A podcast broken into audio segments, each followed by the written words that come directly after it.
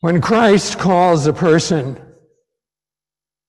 he bids them come and die.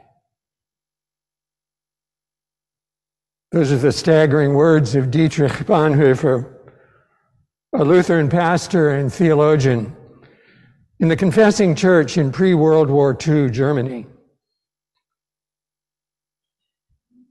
Hitler and the Nazi regime are slowly strangling religious expression in Germany.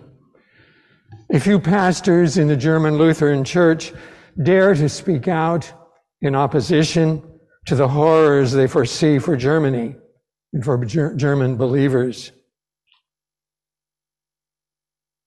As a result of his opposition and his association with the planners of a plot to assassinate Hitler, Bonhoeffer is arrested and imprisoned.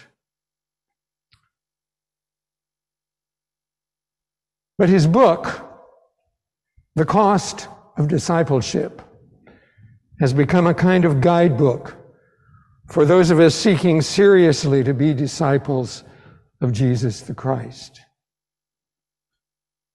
And I believe we need to hear his words again in this time.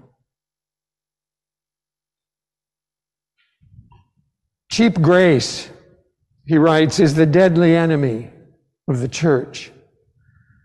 We are fighting today for costly grace Cheap grace means grace as a doctrine, a principle, a system. It means forgiveness of sins proclaimed as a general truth. The love of God taught as a Christian conception of God. An intellectual assent to that idea is held to be itself sufficient to secure remission of sins. In such a church, the world finds a cheap covering for its sins. No contrition is required, still less any real desire to be delivered from sin. Cheap grace amounts to a denial of the living Word of God. In fact, denial in the incarnation of the Word of God. These are hard words. but we just can't ignore them. One of the reasons they have cogency for us is they were written by a man who was willing to die for his faith and his resistance to any kind of religion that was counterfeit, poor copy of the real thing. Jesus' words to the multitude of people who were following him around are recounted by Luke in the gospel we just heard. But while some received his words and believed them, many, no doubt, think he's a religious fanatic, some kind of nut. His words are just too hard to swallow. And yet, those who hear him are fascinated by him. So they follow him around the countryside, hoping to witness one of his miracles and listening to him preach. The words of Jesus are not the words we'd prefer to hear either. Where are the words of healing, comfort? Folks brought back from the dead and those lovely stories with solid moral teachings. It appears Jesus believes his God is not only about love and forgiveness and healing, but is also about justice. And yes, about judgment. In today's gospel, we see him followed by these large crowds, the believers and the curious spectators. But suddenly he turns and he tells them something they don't want to hear. It's too hard. We too may find we'd rather not hear him. Whoever comes to me and does not hate father and mother, wife and children, brothers and sisters, yes, even life itself, cannot be my disciple. Wait. What? What's he saying? Maybe we think he's even crazier than we thought. I'm doing the best I can. Or I'm really a good person. Or maybe even, well, I'm really spiritual but not religious. Isn't going to make it in this setting. He just keeps insist- insisting, beloved, beloved, you just can't have it both ways. He doesn't try to sell himself to his believers with promises of everything running smoothly for them. This is the guy who knows he's on his way to Jerusalem where he will be killed. And then he adds something else Whoever does not carry the cross and follow me cannot be my disciple. And he explains this by citing somebody who starts to remodel their house but neglects to check their bank account. Or some country that decides to attack its neighbor without checking on the strength of the neighbor's army or the resolve of its people or the kind of weapons they have or can procure. These carry the cross words are hard for us to understand. We don't see many people walking around with crosses strapped on their backs.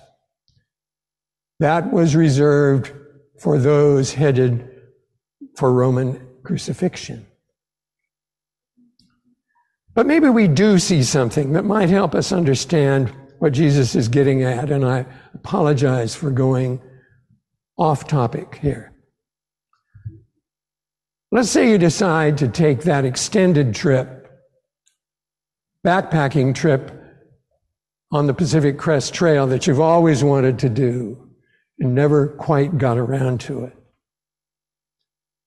You start preparations a long time ahead. You do exercises, you do push ups and pull ups and leg exercise to get yourself in shape.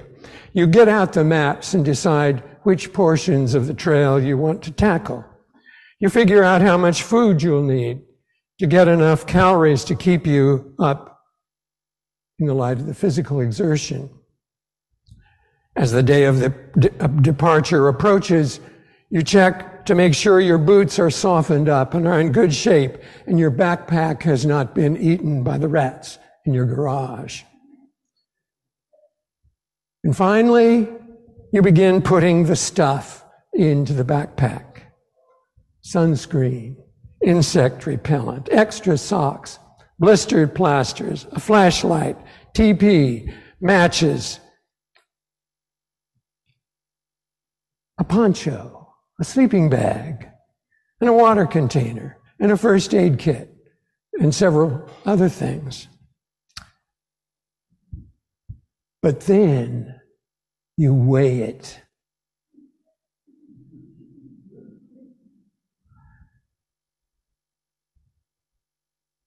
Can I manage this day after day, mile after mile, you ask?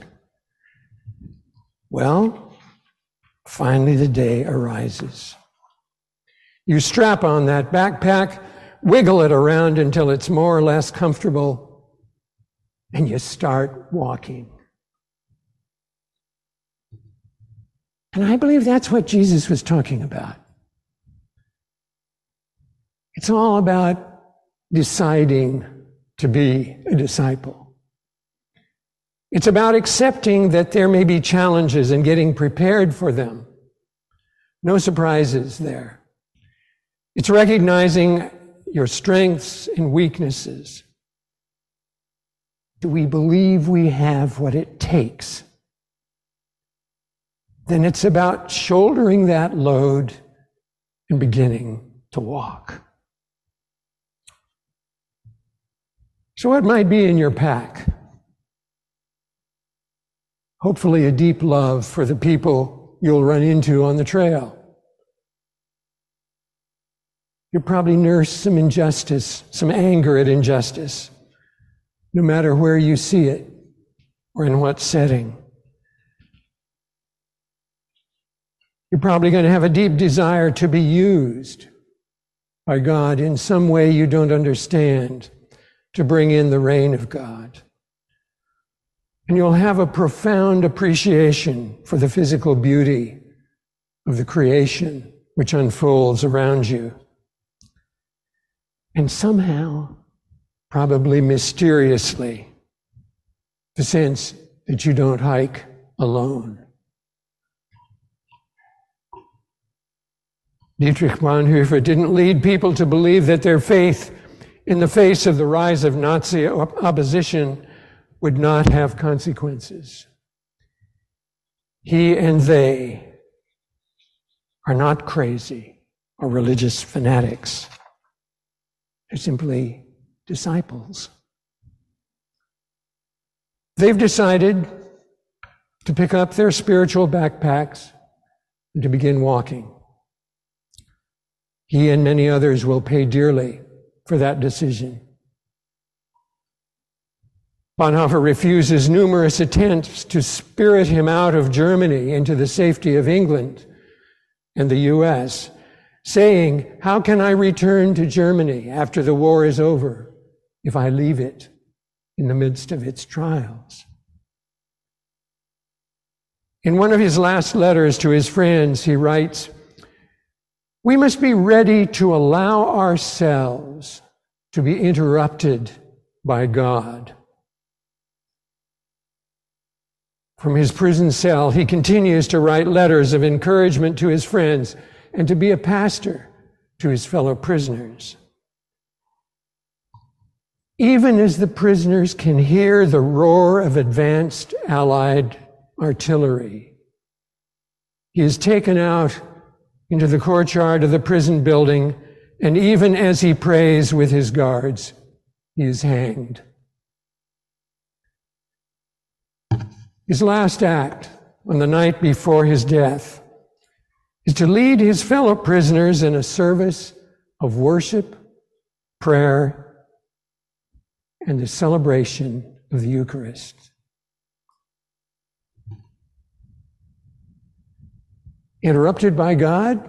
Oh, yes. The question now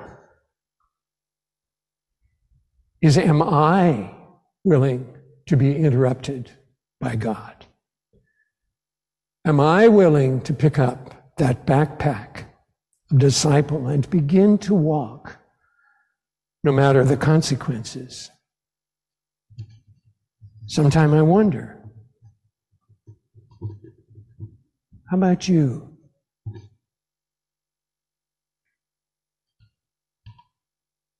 Amen.